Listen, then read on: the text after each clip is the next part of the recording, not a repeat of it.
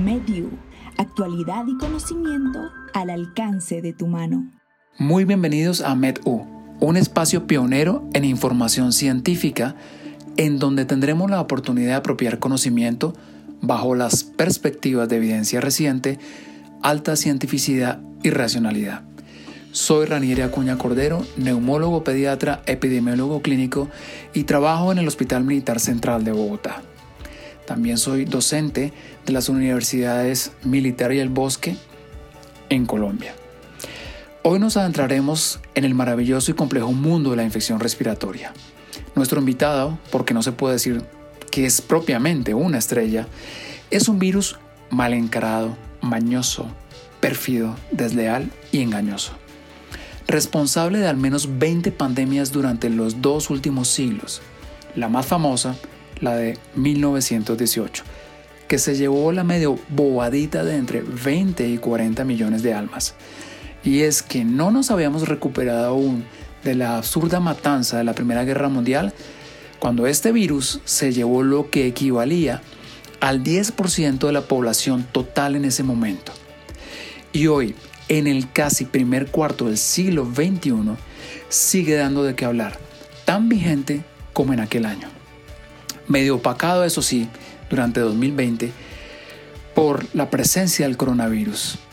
Pero a pesar de este fulano, realmente a este virus nada le importa.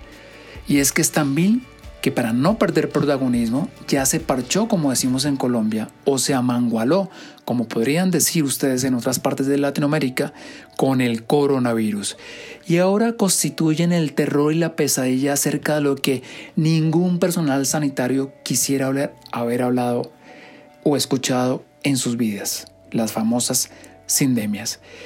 Como si no tuviéramos suficiente con el SARS-CoV-2, este ya se manifestó. Bueno, pues si están tan pendienticos del coronavirus, espere y verá cómo les queda el ojo cuando se den cuenta en cuánto cayó la inmunización y cómo con la caída de esta inmunización voy a generar toda suerte de hospitalizaciones, muertes y coinfecciones. Tranquilos, que si yo solo no puedo, entonces me le pego al coronavirus. Y ahí sí, apague y vámonos. ¿Por qué hemos decidido traer a este invitado tan desleal? porque constituye el modelo de infección viral con capacidad de variación y evasión de la respuesta inmune del hospedero, porque traduce a la perfección el problema epidemiológico de mayor reto para la supervivencia de la humanidad, este ciclo de epidemia, pandemia y zoonosis, y porque las medidas de control que incluyen vacunas y antivirales son todo un desafío para la ciencia y la biotecnología. Mejor dicho, este virus es el más de los máses, el que para su contención ha requerido de todos los esfuerzos científicos y políticos para controlar, porque aún no lo hemos podido rotar, ni lo podremos hacer, creo yo, en pocos años, su aparición y difusión. En medio, ¿qué hay por saber?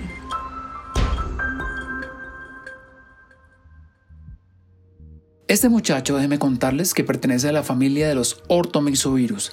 Y hablamos de mixo sencillamente porque le fascina el moco. Mejor dicho, donde hay el moco, el influenza está de fiesta. Tiene un genoma segmentado de ARN y su replicación se realiza en el núcleo celular. Su núcleo cápside está formada por las proteínas que rodean cada uno de los ocho segmentos que tiene en total los que a su vez se unen a una proteína matriz M y a un manto que la envuelve en donde está el verdadero DNI, la cédula, la identificación de este sujeto.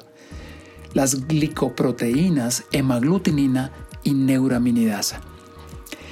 Este parcito sí que son detestables, entre otras porque la hemaglutinina es la que le permite agarrarse de su receptor en la mismísima célula de la vía aérea respiratoria, alta o baja, porque a este bicho no se pone con ninguna contemplación. Como si esto fuera poco, cada partícula viral contiene además polimerasas ARN unidas en forma no covalente con cada uno de los ocho segmentos que hablamos con antelación y esto le sirve para armar la guachafita, el desmadre dirían otros, porque a partir de esta proteína, de estas ARNs polimerasas, inicia el proceso de replicación viral de él mismo dentro de la célula respiratoria y de esta manera traer más convidados a la fiesta. Asimismo existen otras dos proteínitas que también son de la misma mala clase, la nucleoproteína y la proteína de la matriz M1. Se pueden distinguir entonces a partir de esas proteínas tres tipos de influenza, el A, el B y el C. Los A se meten con el hombre, pero también con los animales, mientras que el B y el C solo se meten con humanos. Las glicoproteínas del tipo A tienen mayor variabilidad antigénica y esto sí que es un problema. Ni se imaginan el desafío que estas modificaciones le ponen a la fabricación de vacunas. Los B y C varían, menos, pero varían. Como les decía con la alteración, la hemaglutinina, que es la más abundante, 80%, es la que inicia la fiesta. De hecho, tiene un bastón para armarla, pues su composición recuerda la de un bastón trimérico. Y además de ser el principal antígeno inductor de anticuerpos neutralizantes, cumple con dos funciones claves pero claves en la replicación viral, muy claves. Primero, une al bicho a los receptores celulares con ácido ciálico. Ahora sí empiezan a entender por qué le gusta tanto el moco. Y permite la liberación del ARN hacia el nuevo citoplasma y su traslado hacia el núcleo celular. ¿Qué tal esta bandida?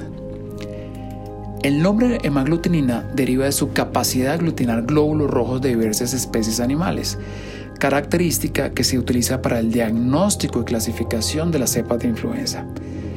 De otro lado, la neuraminidasa permite la liberación de las partículas virales al medio extracelular. Mejor dicho, Dios las hace y la vida las junta. Justamente de allí sale el primer enredo de la nomenclatura de este personaje en los humanos. Y es así como encontramos tres hemaglutininas, la hemaglutinina 1, la 2 y la 3, y dos neuraminidasas, la N1 y la N2, que permiten definir el subtipo de virus. Así las cosas, la nomenclatura de los virus de la influenza es la siguiente. Se especifica primero el tipo de virus, si es A o el B, luego el lugar de origen de la cepa, posteriormente el número de la cepa en el laboratorio donde primero creció. A continuación, el año de crecimiento y finalmente el subtipo de hemaglutinina o neuraminidasa de ese bicho.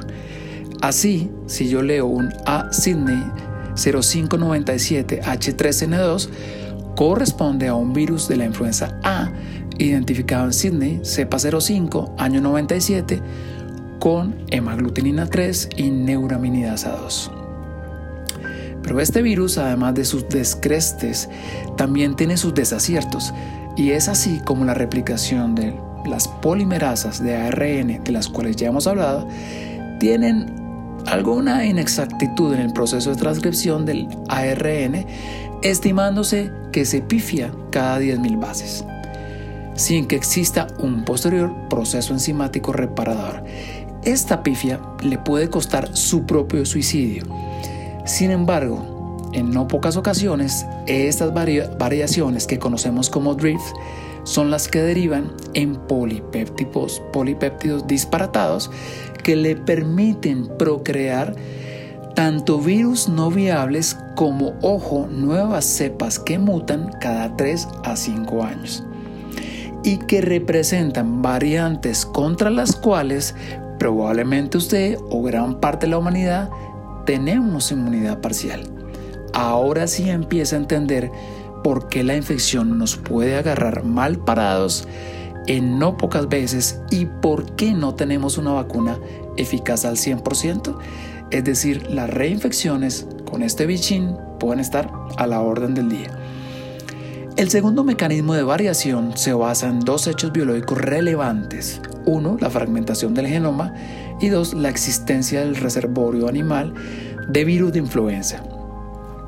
El hospedero natural del virus está en las aves acuáticas, gansos, patos, gaviotas, etc., silvestres.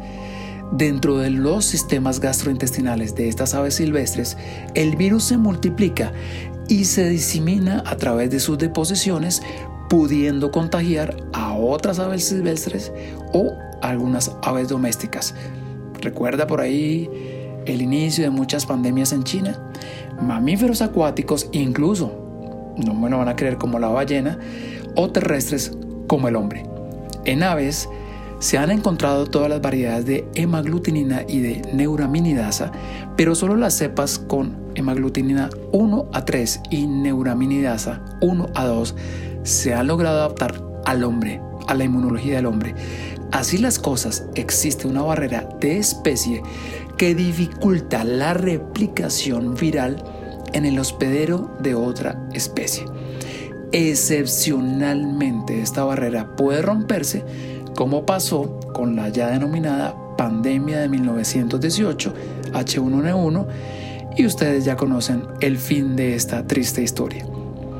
Pero cuando la naturaleza se descualquiera y cualquier cosa puede suceder, es así como el hospedero intermediario puede llegar a sufrir una infección, imagínense, simultánea por dos virus de distinto origen y durante este proceso de replicación experimenta una mezcla o reordenamiento de sus segmentos virales infectantes.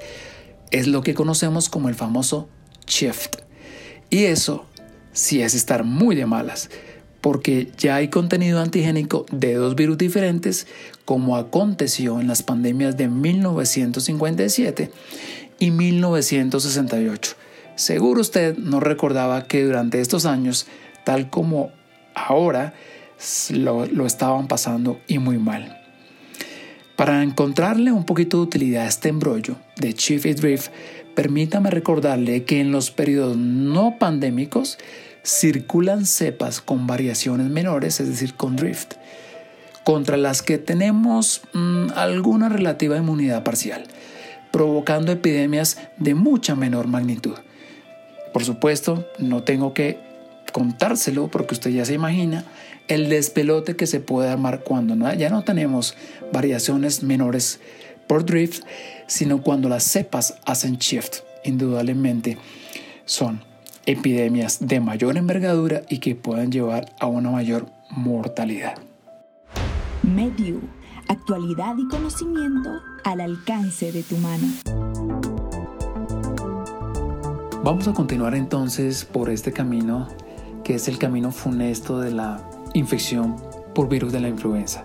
Vamos a tocar algunos aspectos de patogenia, manifestaciones clínicas, de diagnóstico de complicaciones que probablemente a usted le sonarán un poquito básicas, pero que definitivamente le ayudarán a entender un poco mejor la carga de enfermedad, las complicaciones y por supuesto por qué son necesarias aplicar todas las estrategias de prevención para al menos contener o minimizar el daño por este villano.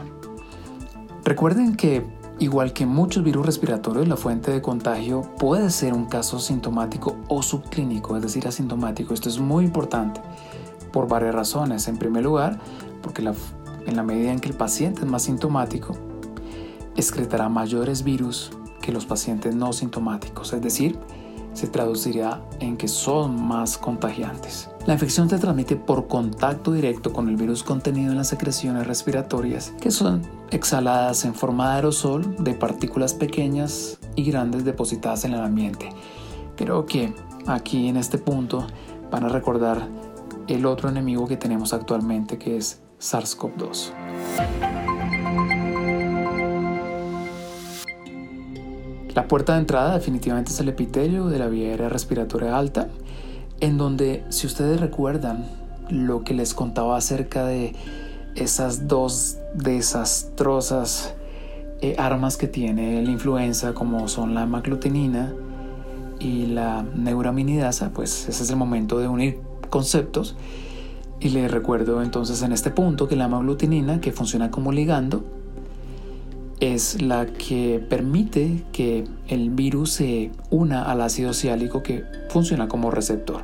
Y a partir de ese momento actúan todas las polimerasas ARN que harán viable irreplicable pues este virus en su contenido genético.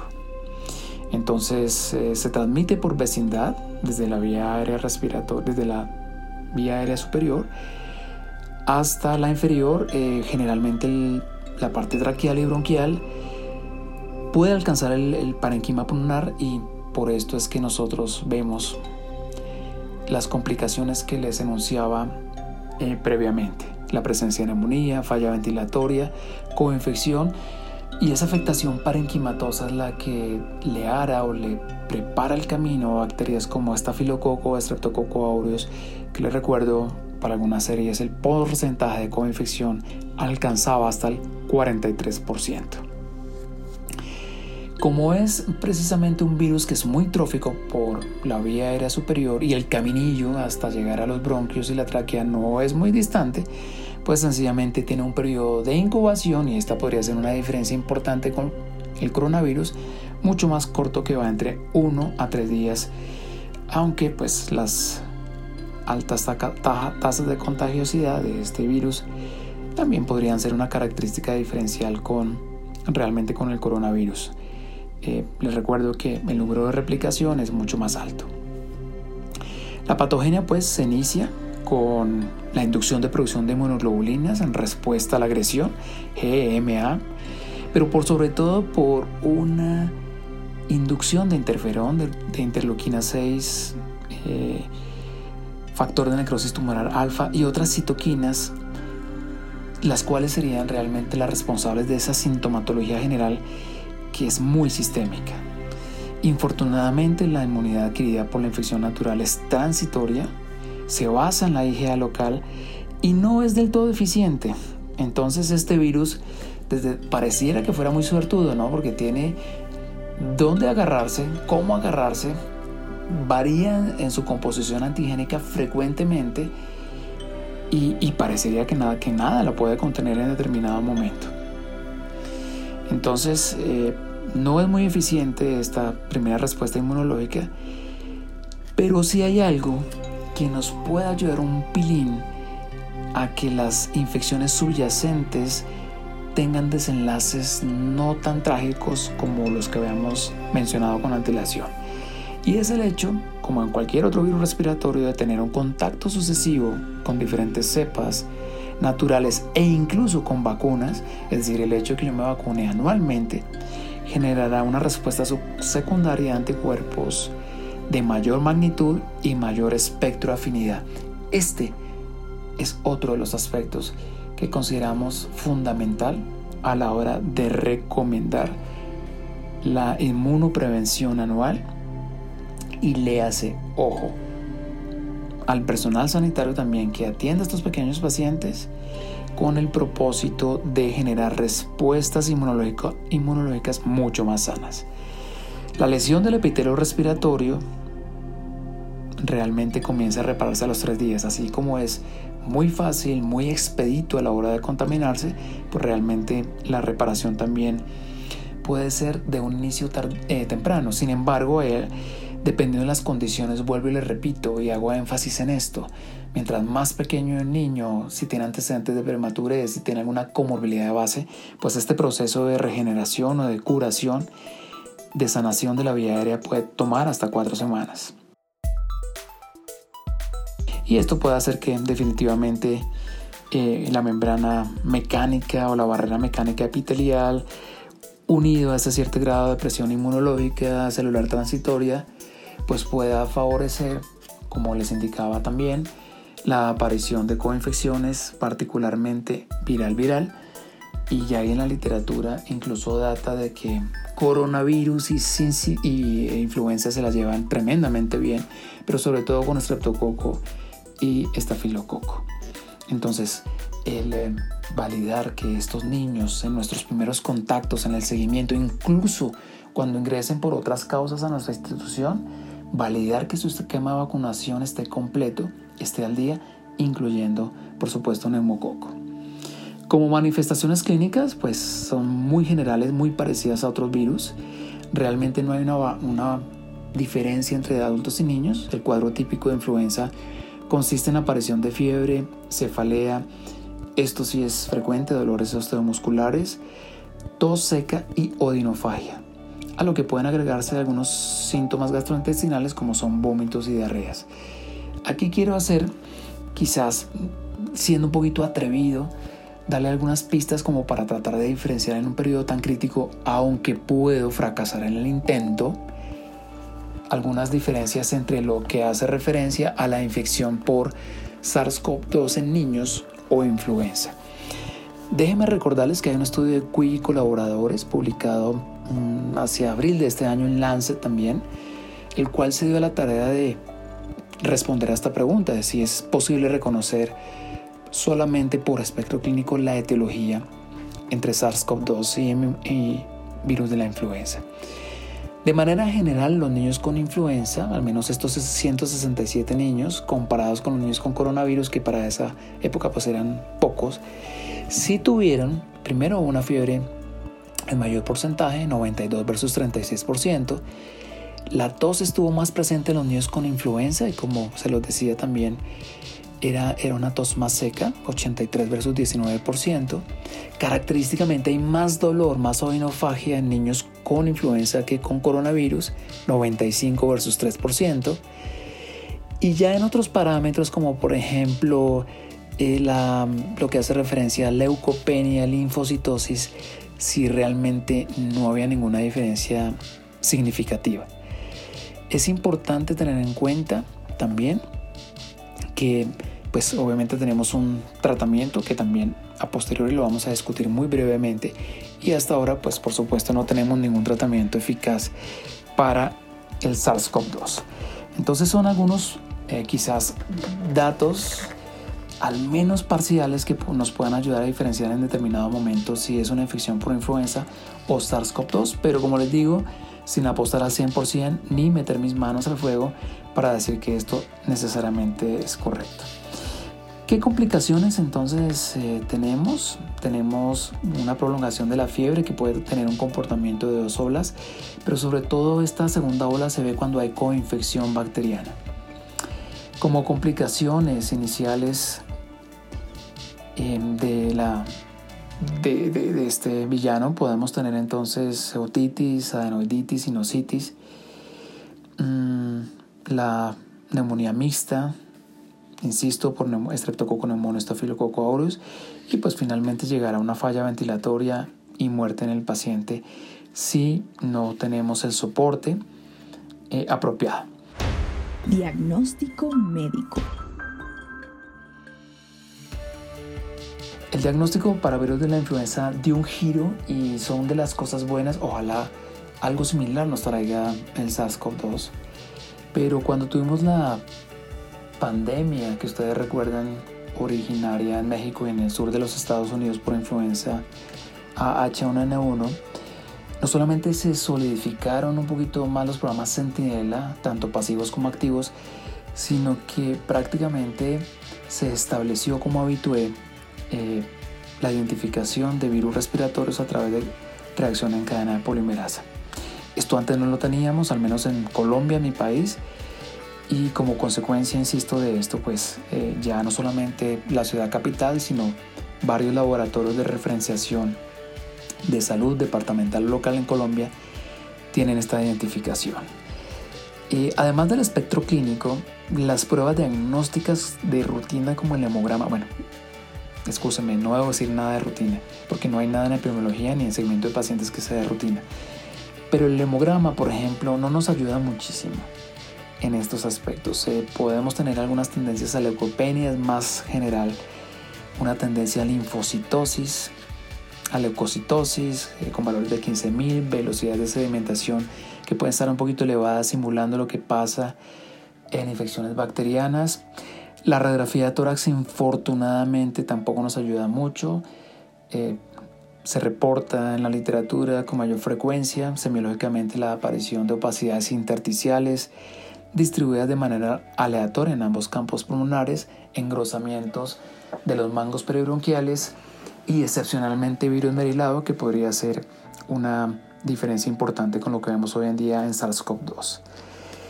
Lo que sí que no vemos, o por lo menos hasta ahora, es derrames pleurales eh, por lo menos en las fases iniciales, como sí se pueden ver en SARS-CoV-2, un poquito más en adultos que en niños, en niños son menos del 30%, estos derrames pleurales mm, eh, en SARS-CoV-2 muy dependientes de las partes dependientes, eh, dependientes del pulmón o subpleurales. Definitivamente el espectro clínico, el momento en que sucede la infección para su país, porque usted debe conocer la temporalidad de cómo circulan los virus, no solamente la influenza, tiene que estar atento a toda la data que sus sistemas de eh, observación sentinela le, lanzan, ¿no? En relación a sincitial respiratorio, metaneumovirus, influenza, etc. Y nosotros en Colombia tenemos un relativo buen sistema de información en este aspecto.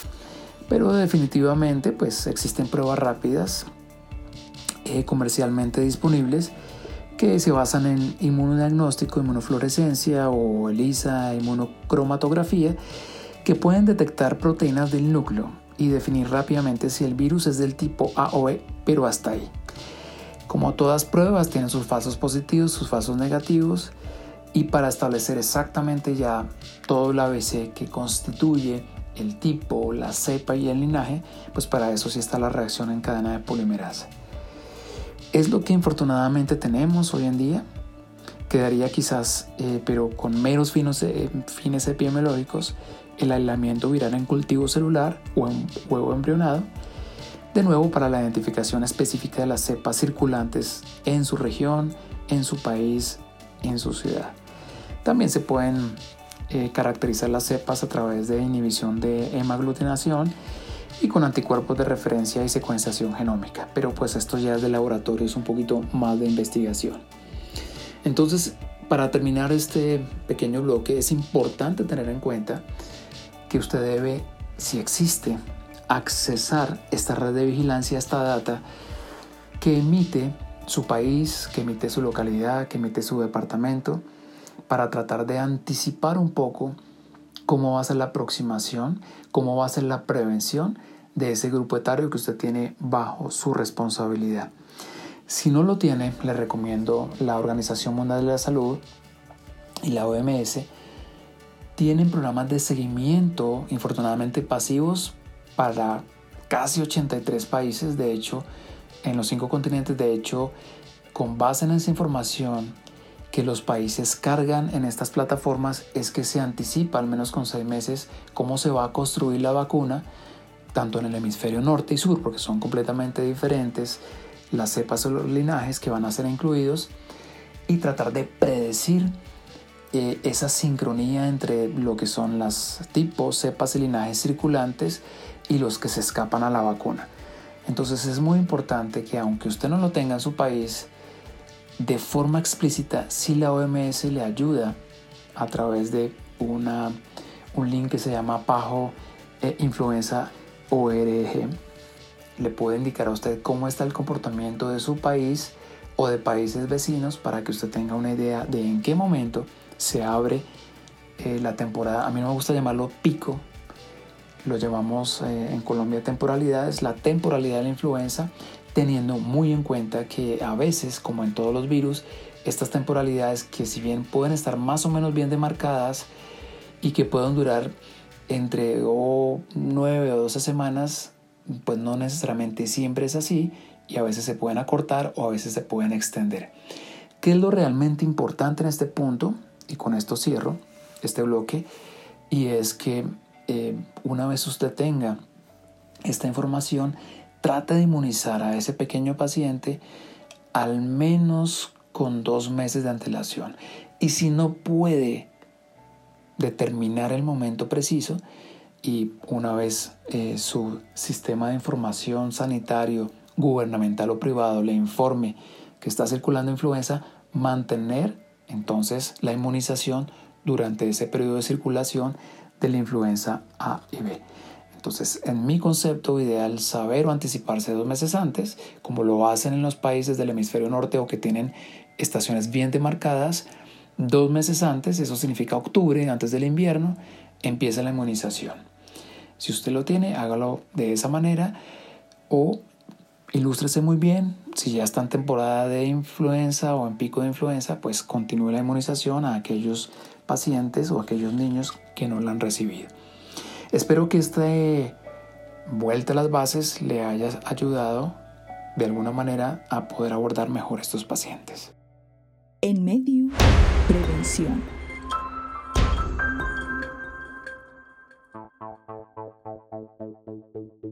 Bueno, y llegó el momento definitivo en el que tenemos que enfrentar cara a cara a este villano. Y hay dos perspectivas. La primera es la terapéutica y la segunda es la preventiva. Creo que ya imaginan cuál es la que yo prefiero, pero bueno, en algunos escenarios infortunadamente tenemos que enfrentar cuando el paciente ya está enfermo por influenza. Para esta estrategia tenemos dos tipos de medicamentos que creo que ustedes conocen suficientemente bien. Son antivirales que pertenecen al grupo de los inhibidores de la neuraminidasa o de otro lado están los inhibidores de la endonucleasa. Quizás el más o los más conocidos para usted son los que pertenecen al primer grupo. Aquí están el oseltamivir, el sanamivir y el peramivir. En el segundo grupo está el valoxavir. Ambos tienen efectividad tanto contra la influenza A y contra la influenza B. Permítame resumirle un poquito lo que tenemos en evidencia en relación a medicamentos antivirales, particularmente en lo que hace referencia a oseltamivir y sanamivir inhalada. Y un metaanálisis reciente de Cochrane me permitirá llevarlo un poquito acerca de los desenlaces favorables que se pueden llegar a encontrar con el uso de estos medicamentos. 2.356 niños fueron evaluados, diagnosticados por supuesto con influenza por PCR como aprendimos en la sección de diagnóstico y fueron expuestos unos a oseltamivir y otros a sanamivir inhalado. La media duración de su infección era de 36 horas. Para terminar el cuento, cuando los autores metaanalizaron toda la data, encontraron que hubo una reducción en, la, en el tiempo de duración de la enfermedad de 36 horas para el caso de oseltamivir y de 1.3 días para el caso de sanamivir. Es decir, hasta acá los resultados parecen que son satisfactorios. Sin embargo, la, la gran mayoría de metaanálisis involucran principalmente niños expuestos a tratamiento con oseltamivir. Otros desenlaces, infortunadamente, como complicaciones, como ingresos a cuidados intensivos, o no se han medido o no han quedado, no han quedado claros en su eficacia al metaanalizar esta data. ¿Qué podemos decir en general de la evidencia? Las instituciones como la Academia Americana de Pediatría, el CDC, la ITSA y la Sociedad de Enfermedades Infecciosas en Niños recomiendan el oseltamivir particularmente bajo dos instancias. En primer lugar, que se trate de una infección severa y en segundo lugar, que idealmente el paciente no tenga una infección que, que haya mm, en su evolución transcurrido más de 48 horas imposible, pero voy a tratar de hacerlo, al menos de una manera resumida, recordarles que hay dos formas de dar el oseltamivir. Una es terapéutica y otra es profiláctica y que dependiendo del peso del niño existirá una dosis apropiada para él. Entonces, mm, para tomar un ejemplo, los niños que tienen eh, menos de 15 kilogramos, pues recibirán 30 miligramos eh, dos veces al día. Los mayores a 15 kilogramos hasta 23 kilogramos, 45 miligramos dos veces al día. Y así sucesivamente más o menos se van incrementando 15 miligramos por kilo, siempre entregándolo dos veces al día. Acorde así el peso va incrementándose de 25 a 40 a más de 40, etcétera. Para el caso de los lactantes menores se puede dar con suma precaución a una dosis de 3.5 miligramos por kilo dividido en dos veces al día si estamos considerando una opción de tratamiento. La profilaxis, las dosis son similares, solo, que cambiamos ya no a una frecuencia de administración dos veces por día, sino en monodosis. Y también existen dosis para neonatos, tanto a término como pretérmino, pero de nuevo, por extensión, no los voy a mencionar. Es importante hacer énfasis en que hay efectos secundarios hasta en el 5% de los pacientes, dolor abdominal, náusea, vómito. Y les recuerdo, súper importante tener en cuenta que los niños que vamos a exponer a oseltamivir es porque ya tienen confirmada la etiología, es decir, en este caso la influenza, como consecuencia de su infección respiratoria baja en segundo lugar, que el nivel de severidad, valga la redundancia, severo y que el niño tiene menos de 48 horas de haber iniciado en su enfermedad. Otros medicamentos como Sanamivir lo tenemos disponible en muchos sitios de Latinoamérica y como les decía también, la evidencia que no es mucha, la que hay, de buena calidad por lo menos, eh, trabaja principalmente o explora el oseltamivir. La segunda opción es la prevención, es decir, la inmunización. Y esta, aunque es un poco eh, difícil eh, de, lidiar con ella, básicamente mm, porque hay muchos mitos relacionados con la vacunación.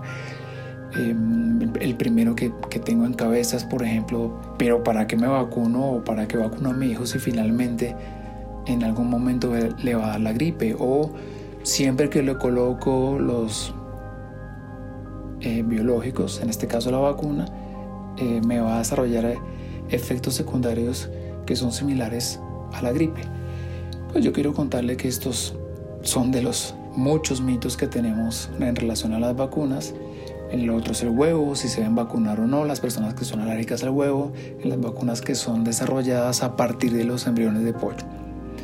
Pero para un buen inicio, yo creo que tenemos que recordar que en general las vacunas que más frecuentemente tenemos disponibles en el mundo actualmente son las vacunas de virus de influenza, influenza e inactivadas.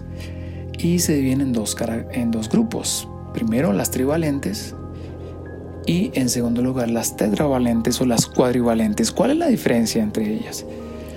Básicamente que las trivalentes solamente tienen componentes antigénicos de influenza H1N1 o de influenza A, H3N2 y de algunos linajes eh, de influenza B. Esto ya las pone un poquito en desventaja con las cuadrivalentes y luego vamos a ver una data de por qué es así.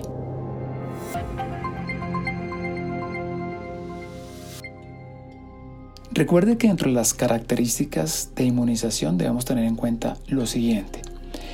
En primer lugar, las personas deben vacunarse cada año.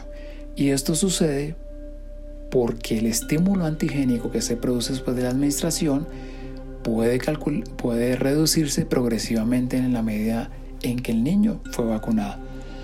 Se ha calculado que más o menos hay una caída en la respuesta antigénica hasta un 18, 16 a 18% con cada 28 días que pasan después de administrada la vacuna. Recuerde también, como se los decía en los primeros bloques, que idealmente y para mejorar su nivel de efectividad, la vacuna contra influenza deberá colocarse ojalá dos meses antes de que se dé inicio a esa temporalidad por influenza. Si no lo puede calcular, no importa, hágalo durante el periodo de circulación del virus de influenza. Recuerde también que eh, la efectividad de la vacuna varía de acuerdo a muchos factores. Dentro de ellos está la edad que tiene el paciente, el estado de salud que tiene el niño, el tipo y subtipo de influenza, y esto es muy importante a la hora, también lo mencionaba, en que eh, las ah, compañías que diseñan o estructuran las vacunas tienen muy en cuenta cómo es la circulación de cepas y linajes y tratan de hacer cazar tanto a los ah, tipos linajes y cepas que van a colocar en la vacuna con respecto a los que probablemente circularán en esos seis meses que vienen eh, una vez se reciben los informes de los centros centinelas en diferentes partes del mundo. También es importante saber acerca del estado inmunológico, de respuesta inmunológica de ese niño que va a recibir la vacuna. Es muy diferente la respuesta que yo pueda generar antigénica en un niño sano versus un niño que está, por ejemplo, en una terapia crónica de corticoides, quimioterapia, que tiene una inmunodeficiencia secundaria por desnutrición, entre otros, etcétera. Y asimismo, es muy importante el concepto de match o de emparejamiento que exista entre las cepas que están circulando y las cepas que se colocaron en la vacuna. Todos estos factores en conjuntos, incluyendo otros que por tiempo los dejamos de lado como HLAs o respuestas genéticas propias de cada individuo, van a hacer que la vacuna resulte más o menos eficaz o efectiva. Eficaz es un término que utilizamos cuando estamos eh, evaluando qué tan buena es una vacuna, pero ya en términos de un experimento aleatorizado controlado. Creo que es importante recordar que este tipo de vacunas en general se aplican de manera intramuscular, excepto que por su tipo de preparación, algunas vacunas indiquen que son de uso intradérmico, pero la gran mayoría son intramusculares. Y ojo con este aspecto, porque también, bueno, hoy en día se ha resuelto porque ya vienen con jeringas prellenadas, pero si nosotros utilizamos un dispositivo de aplicación que es demasiado grueso, demasiado largo, pues vamos a terminar eh, colocando la vacuna en forma incorrecta o incluso no colocando la intramuscular, sino subcutánea intradérmica si la aguja que utilizamos es no tiene el tamaño indicado y es demasiado corta. También es importante tener en cuenta que a partir del año de edad y en los adultos, el sitio de colocación de la vacuna debe ser el músculo deltoides de cualquiera de los dos brazos como primera elección. Entre los seis meses y el año, los niños deben ser inmunizados con la vacuna de influenza, pero ubicando la vacuna preferiblemente en la cara anterolateral del muslo. Muy importante. Parecen aspectos sencillos para, para discutir, pero es importante, es menester porque eh, escuchamos y le van a preguntar seguro, le van a preguntar muchas enfermeras, todo recuérdeme esto, ¿será que lo puedo colocar del lado izquierdo, derecho? Recuérdeme de acuerdo a la, de acuerdo a la edad en donde es que va, debemos colocar. Eh, no menos importante que, y también tiene que ver en ese sentido con las preguntas que le pueden hacer su equipo sanitario, es cómo voy yo a almacenar la vacuna. Recuerda que esta vacuna no se congela, se debe mantener, digamos que en frío sí, con una temperatura idealmente que oscila entre 2 a 8 grados centígrados. De hecho, vacunas congeladas que estén por debajo o con em, grados centígrados negativos, pues habrá que desecharla. Todos estos son aspectos muy importantes relacionados con la vacuna contra influenza. También es recordar el número de dosis. Por debajo de los seis meses no se coloca vacuna contra influenza por encima de seis meses se colocan dos dosis separadas cuatro semanas y eh, para niños que están entre los, eh, a partir de los nueve años se debe colocar solamente una dosis independientemente de eh, su historia de vacunación. ¿Qué pasa entonces con los niños entre seis meses y ocho años? De nuevo, necesitarán dos dosis. Eh, si han recibido menos de dos dosis de cualquiera de las dos vacunas, no trivalente o cuadrivalente. Pero es importante, de nuevo, que tengan en cuenta que en estas edades, entre 6 meses y 8 años, necesitan, o lo que se recomienda de manera general, es una primera dosis y luego una dosis de refuerzo. A las 4 semanas, situación que ya después de los 9 años no es necesaria. Estos son los aspectos como generales que podemos tener en relación a eh, la manipulación misma, la aplicación y la dosificación en nuestros niños. Pasemos a otro de los mitos muy, muy importantes que yo creo que limitan infortunadamente la colocación de la vacuna y son los efectos adversos. Los efectos adversos se presentan en cualquier vacuna, particularmente para esta vacuna han sido descritos pues dolor, edema y enrojecimiento en el sitio de aplicación. Puede presentarse también somnolencia, irritabilidad, pérdida del apetito, fatiga, dolores musculares, que es uno de los que mm, pueden em, reportar nuestros pequeños pacientes, artralgias y algunos síntomas gastrointestinales. Estos síntomas hay que tener mucho cuidado porque, y, este es un punto que yo a mí siempre me hubiera gustado que me hubieran enseñado en la facultad de medicina, y es que uno piensa que lo vacunan contra influenza y ya, queda protegido. Pues no, hay que esperar 14 días para que se monte esa respuesta antigénica. Entonces, ¿qué puede pasar?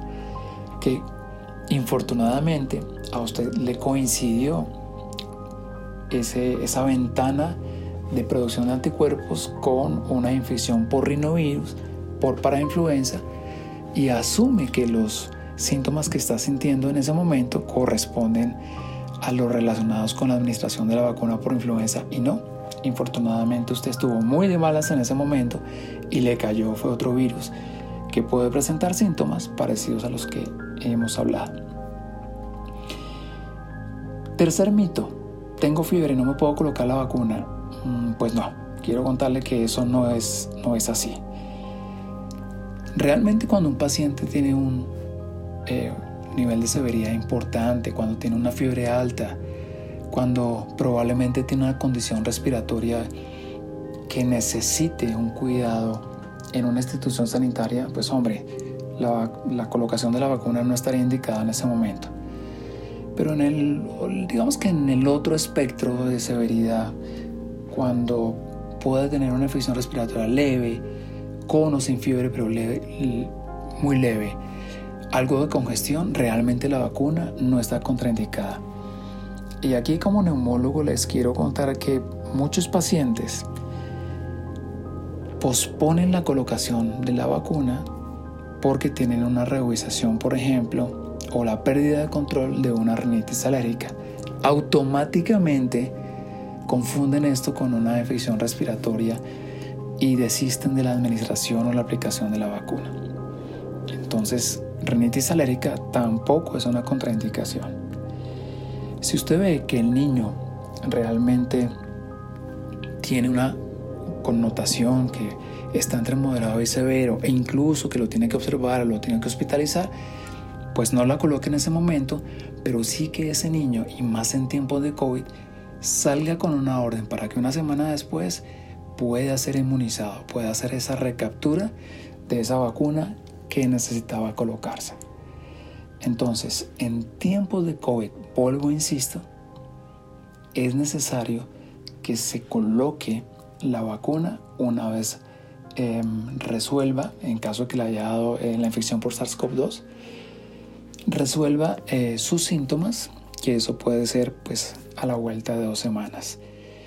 Les quiero contar que en los ah, próximos consensos que se van a lanzar para el tratamiento de COVID, una de las estrategias que se va a involucrar, y recuerden que habíamos hablado de, de un término que era sindemia, ¿no? Sindemia significa que están rotando o están afectando a un mismo individuo, lo pueden afectar dos virus. COVID con influenza, COVID con sensitial, COVID con parainfluenza. Entonces, todos los consensos van a apuntar, querido colega, a que una de las estrategias importantes sea inmunizar a los pacientes por encima de los seis meses con vacuna contra influenza. Medio, actualidad y conocimiento al alcance de tu mano. Nuestro siguiente paso para entender qué tan malo, pero malo es este villano, es tocar un poco la parte de carga de enfermedad y carga de enfermedad en niños. Estoy completamente seguro que en el día a día, en todo lo que usted lee, en su experiencia clínica, ha aprendido que la influenza tiene un particular trofismo por el tracto respiratorio. Se desarrollan entonces complicaciones como titis media, amigdalitis, rinosinusitis y por supuesto las más temidas neumonías que muchas veces vienen con coinfección.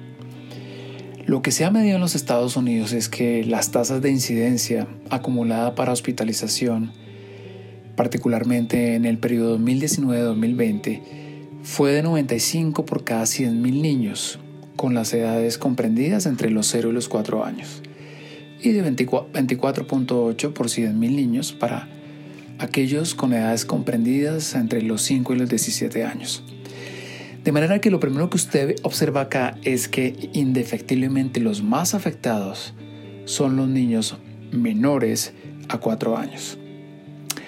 Y esto tiene que ver probablemente con toda la parte de respuesta inmunológica o incluso un dato tan espeluznante como el que halló este mismo estudio y es que cerca del 74% de estos niños que deberían estar vacunados no lo estuvieron. A pesar de todas las campañas, a pesar de toda la educación que usted seguramente a diario ejerce en el consultorio. Un aspecto no menos relevante es el hecho de que en esta misma serie se identificó que 43% de estos niños tenían al menos una condición médica subyacente que podía empeorar el pronóstico y la carga de enfermedad asociada a influenza. Dentro de ellas, en el casi 20% se identificó asma, 17% enfermedades neurológicas y ojo, 12% obesidad. Obesidad hoy es en día un predictor que está asociado no solamente a mayor carga de enfermedad, sino a mortalidad en muchos espectros de enfermedades, apnea, asma e infección respiratoria. ¿Cuál es la importancia clínica de estos hallazgos? Que usted, por supuesto, debe vacunar, debe inmunizar o sugerir la inmunización a todos los niños en los tiempos y en las edades que las guías de práctica clínica y que eh, su propio país le recomienda pero por sobre todo ningún niño con comorbilidad como las que acabo de mencionar debe dejar de ser vacunado. Entonces mucha precaución con estos datos y por sobre todo saber eh, particularmente sobre quién la inmunización funciona de una manera muy acertada. Estos son los datos de los Estados Unidos y uno se pregunta, bueno, quisiéramos tener nuestros propios datos. ¿Qué hay en Latinoamérica? Pero antes Déjeme contarle que estudios como el que les voy a contar es el sueño de cualquier epidemiólogo como en el caso mío. Estos datos fueron publicados en Lancet que también develan lo malo que es este villano, lo perverso, y se dieron a la tarea básicamente el doctor Singh Wang y colaboradores. Se lo recomiendo, es súper, un súper documento eh, que vale la pena leer y que como les digo, como epidemiólogo cuando se tienen resultados de carga de enfermedad de cualquier virus, de cualquier bacteria, de cualquier enfermedad, realmente son fascinantes. Y lo que hizo este grupo de investigación fue recopilar a partir de 100 estudios en los cuales se daban a la tarea de tratar de establecer la prevalencia de influenza en niños menores a 5 años. Esta es la primera fortaleza de este estudio medida en países de bajos y medianos ingresos. Es decir, aquí estamos realmente en países como el nuestro, como en países de Centroamérica, de Latinoamérica, etc. Este trabajo se corrió en 2018 y lo que encontraron fue básicamente que se estimaron 100.9 millones de infecciones por influenza respiratoria en menores de 5 años. De estos 10.1 millones tuvieron neumonía como consecuencia de su infección por influenza. Se contabilizaron casi 900 mil ingresos hospitalarios. Usted imagínese cuánto, cuánto puede costar en términos de calidad de vida y en costos sanitarios directos e indirectos eh, esta infección por influenza. Infortunadamente, casi 35 mil niños fallecieron dentro o fuera del hospital y esto es muy importante porque particularmente la inmunización con la vacuna contra influenza en niños puede prevenir muchísimas muertes extrahospitalarias. Del total de las infecciones respiratorias bajas de estos 100 artículos que se analizaron, el 7% correspondieron a infusión por influenza, El 5% de los ingresos hospitalarios de estas infecciones respiratorias bajas eran como consecuencia del virus de influenza y el 4% de las muertes en menores de 5 años fueron a consecuencia de influenza.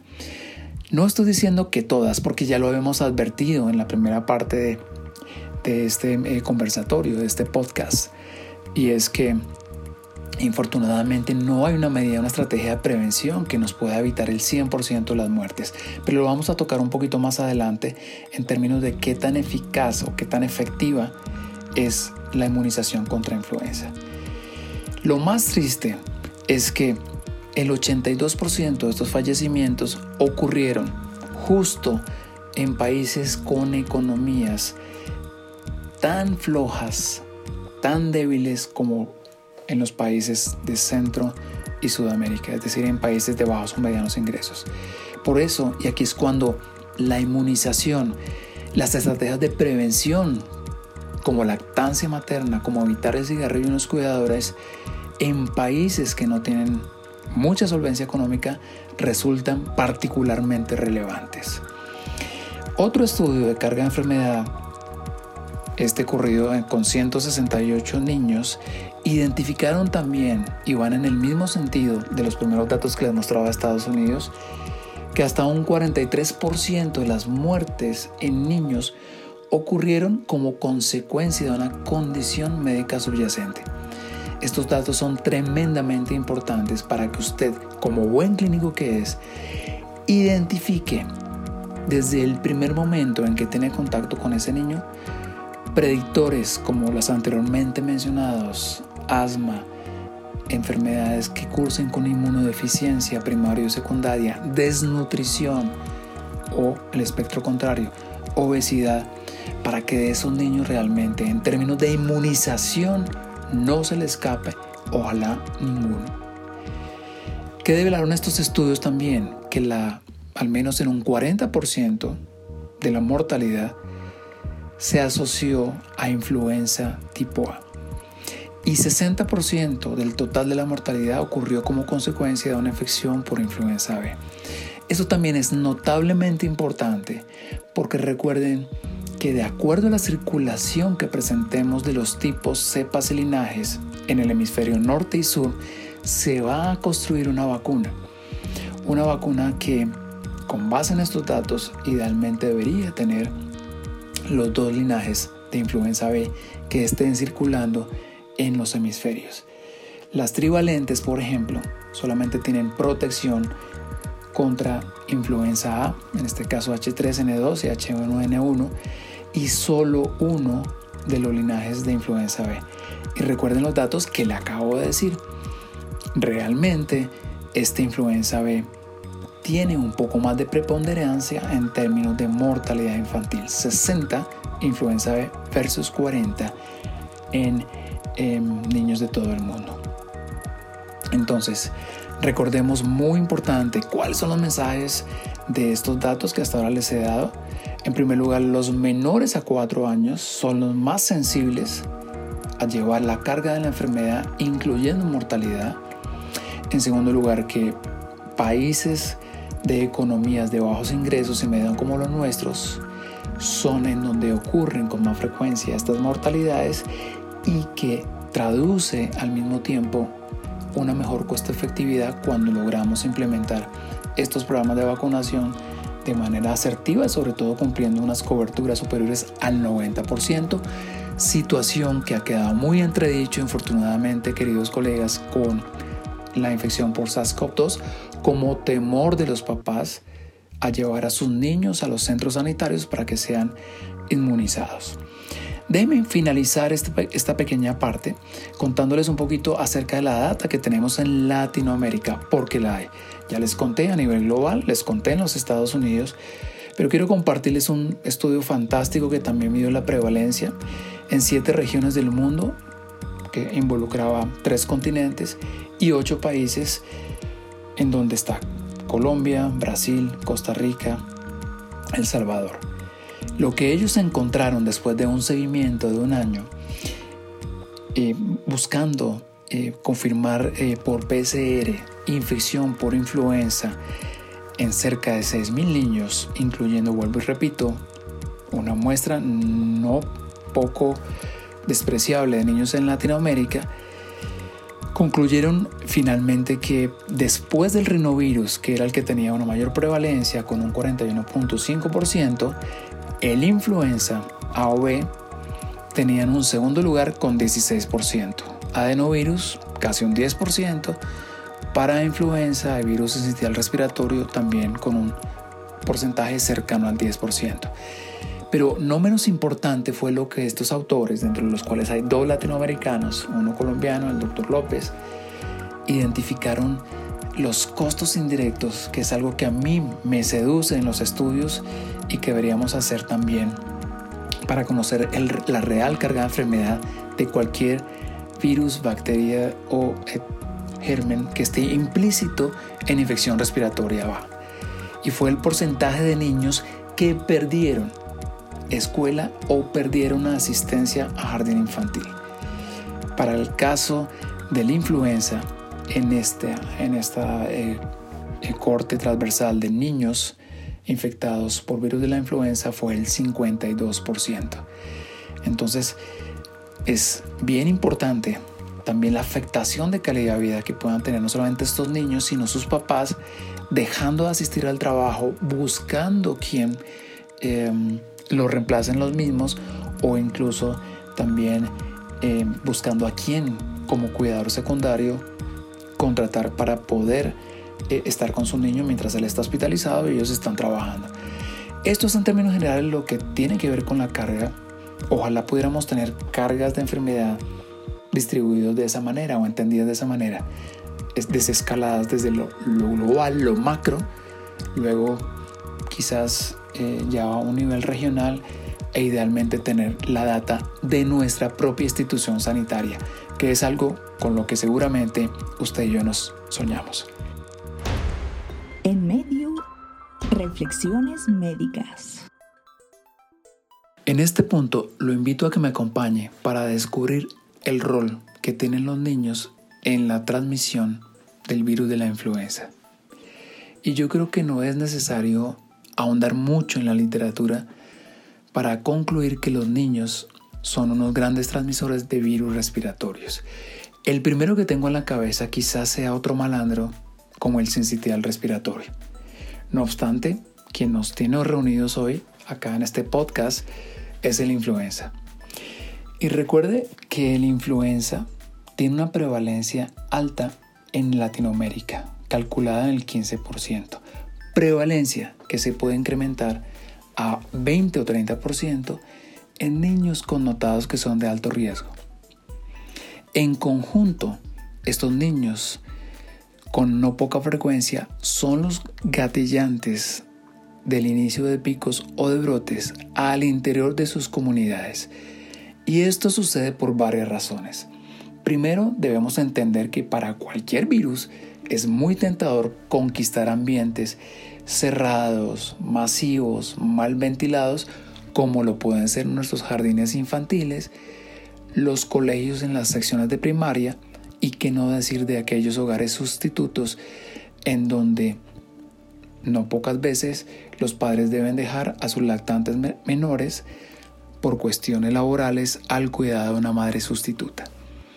Entonces, en conjunto, la alta tasa de infección en los niños, particularmente menores de dos años, el alto cociente de reproducción que tiene el virus, la transmisión por gotas y aerosoles, y estos espacios mal ventilados y cerrados son algunas de las razones que explican por qué es muy fácil la diseminación del virus en la comunidad. Así que los niños juegan un papel pivotal en el rol de la transmisión del virus a su comunidad donde él vive, a comunidad de otros niños e incluso a comunidades educativas.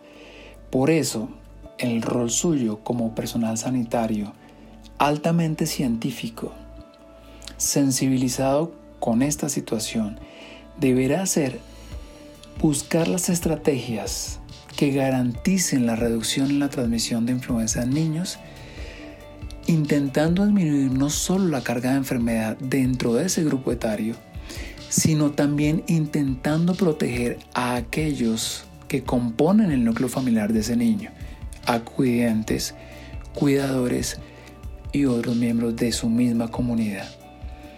Es cuando su papel como educador, incluyendo aspectos que hemos tratado con antelación como lactancia materna, evitar exposición a cigarrillo electrónico o a cigarrillo de combustión, garantizar las mejores condiciones ambientales posibles y por supuesto fomentar la inmunización hará que su papel y su rol en el momento de intentar contener el contagio por el virus y no solamente la influenza sino otros virus respiratorios sea mucho más eficaz.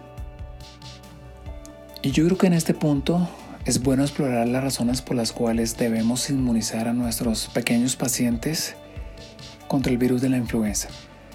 El CDC estimó para la temporada 2018-2019 esos beneficios. 43% de los niños entre 6 meses y 4 años redujeron su hospitalización por infección respiratoria baja asociada a influenza. 20% lo redujeron en el caso de los niños con edades comprendidas entre los 5 y los 17 años. Este desenlace que para mí es fundamental, hubo una reducción del 65% de la mortalidad asociada a infección por influenza y 51% de reducción en los niños quienes además presentaban alguna condición subyacente o enfermedad crónica. Números importantes es el hecho de que la vacunación contra influenza redujo hasta en tres cuartos, tres cuartos, en variantes de la enfermedad determinadas como severas o algo así como Irak inusitado en Colombia o el mayor espectro de severidad en otros países, la necesidad de ser ingresado a la unidad de cuidado intensivo.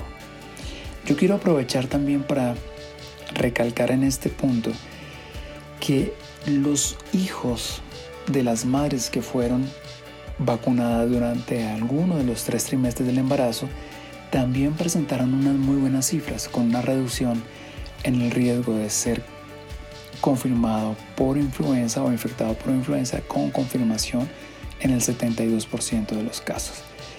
Entonces, fíjense como una estrategia de estas características le apunta a las mejorías muy favorables de muchos de los desenlaces que queremos controlar en salud. Por eso yo decía que desde la perspectiva del abordaje de la influenza es preferible prevenir que tener eh, que colocar tratamiento con alguno de los eh, antivirales. Y usted como pediatra, como personal o como funcionario sanitario, debe al mismo tiempo generar planes de acción que puedan incentivar esta vacunación.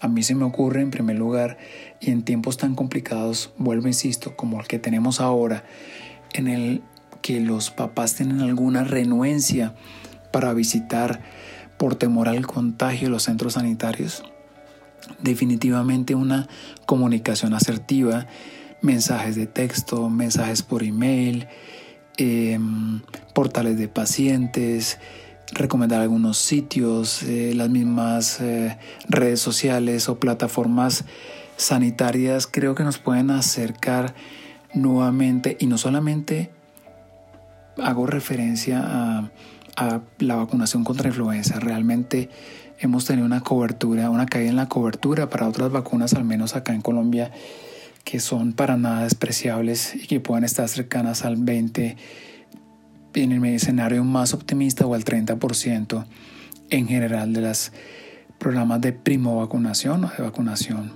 eh, primaria.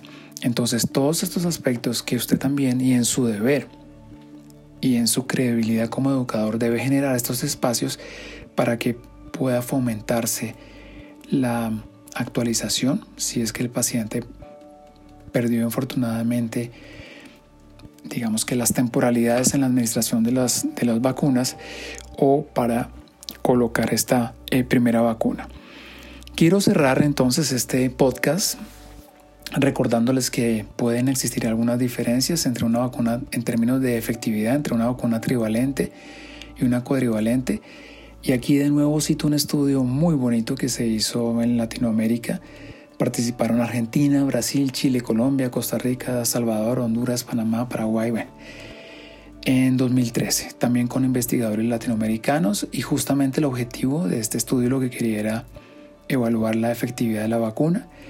Digamos que la efectividad fue aceptable, un 47% de protección global, 48% contra influenza H1N1, 34% de efectividad contra influenza H3N2, pero aquí es donde la data empieza un poquito a fracturarse y este estudio encontró una efectividad del 18% para influenza B.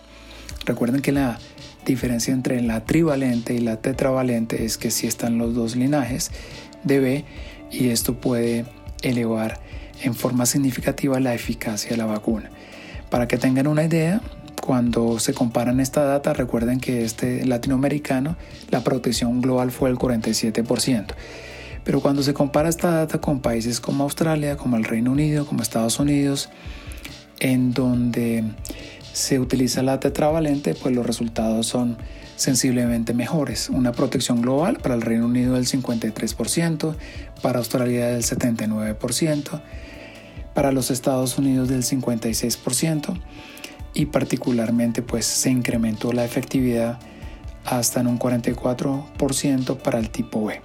Entonces son como las diferencias que podemos encontrar en términos de efectividad entre una vacuna y otra vacuna y también eh, una revisión sistemática muy bien diseñada de caligueros y colaboradores eh, determinó, y esto quiero dejarlo como mensaje para llevar a casa, que las vacunas, tanto trivalentes como tetravalentes, resultan mucho más eficaces en términos de protección en aquellos pacientes o en aquellos niños que recibieron la inmunización completa. Es decir, el que necesitaba dos dosis tenía las dos dosis o después de los nueve años el que tenía la dosis anual realmente se la habían administrado con esa periodicidad.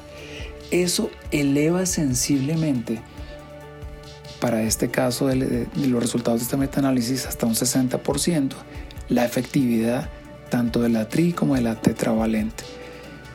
Los porcentajes son realmente eh, diferentes. Cuando yo tengo una vacunación incompleta, realmente la efectividad global de la vacuna cae hasta la mitad, 61.8% versus 34%. Entonces, en contexto tomado todo lo que hemos hablado en este podcast, tenemos que hacer énfasis en un par de aspectos que son muy importantes.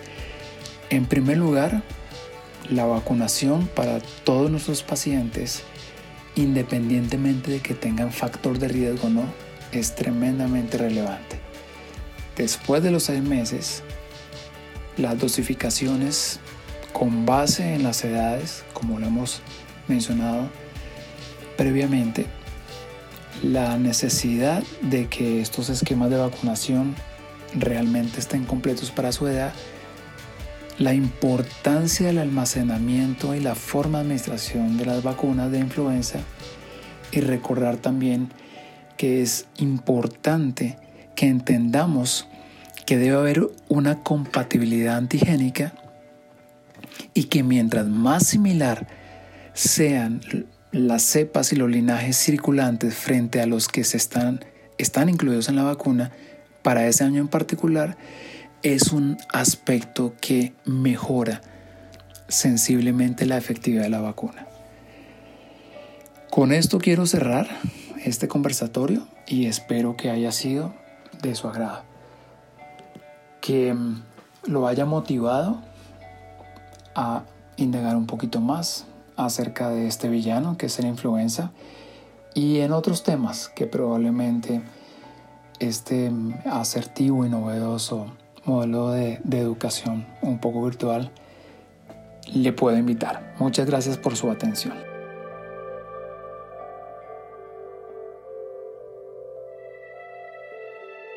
Las opiniones expresadas en este podcast representan la visión profesional de los expertos en la materia. Material diseñado exclusivamente para educación médica. MedU, actualidad y conocimiento al alcance de tu mano.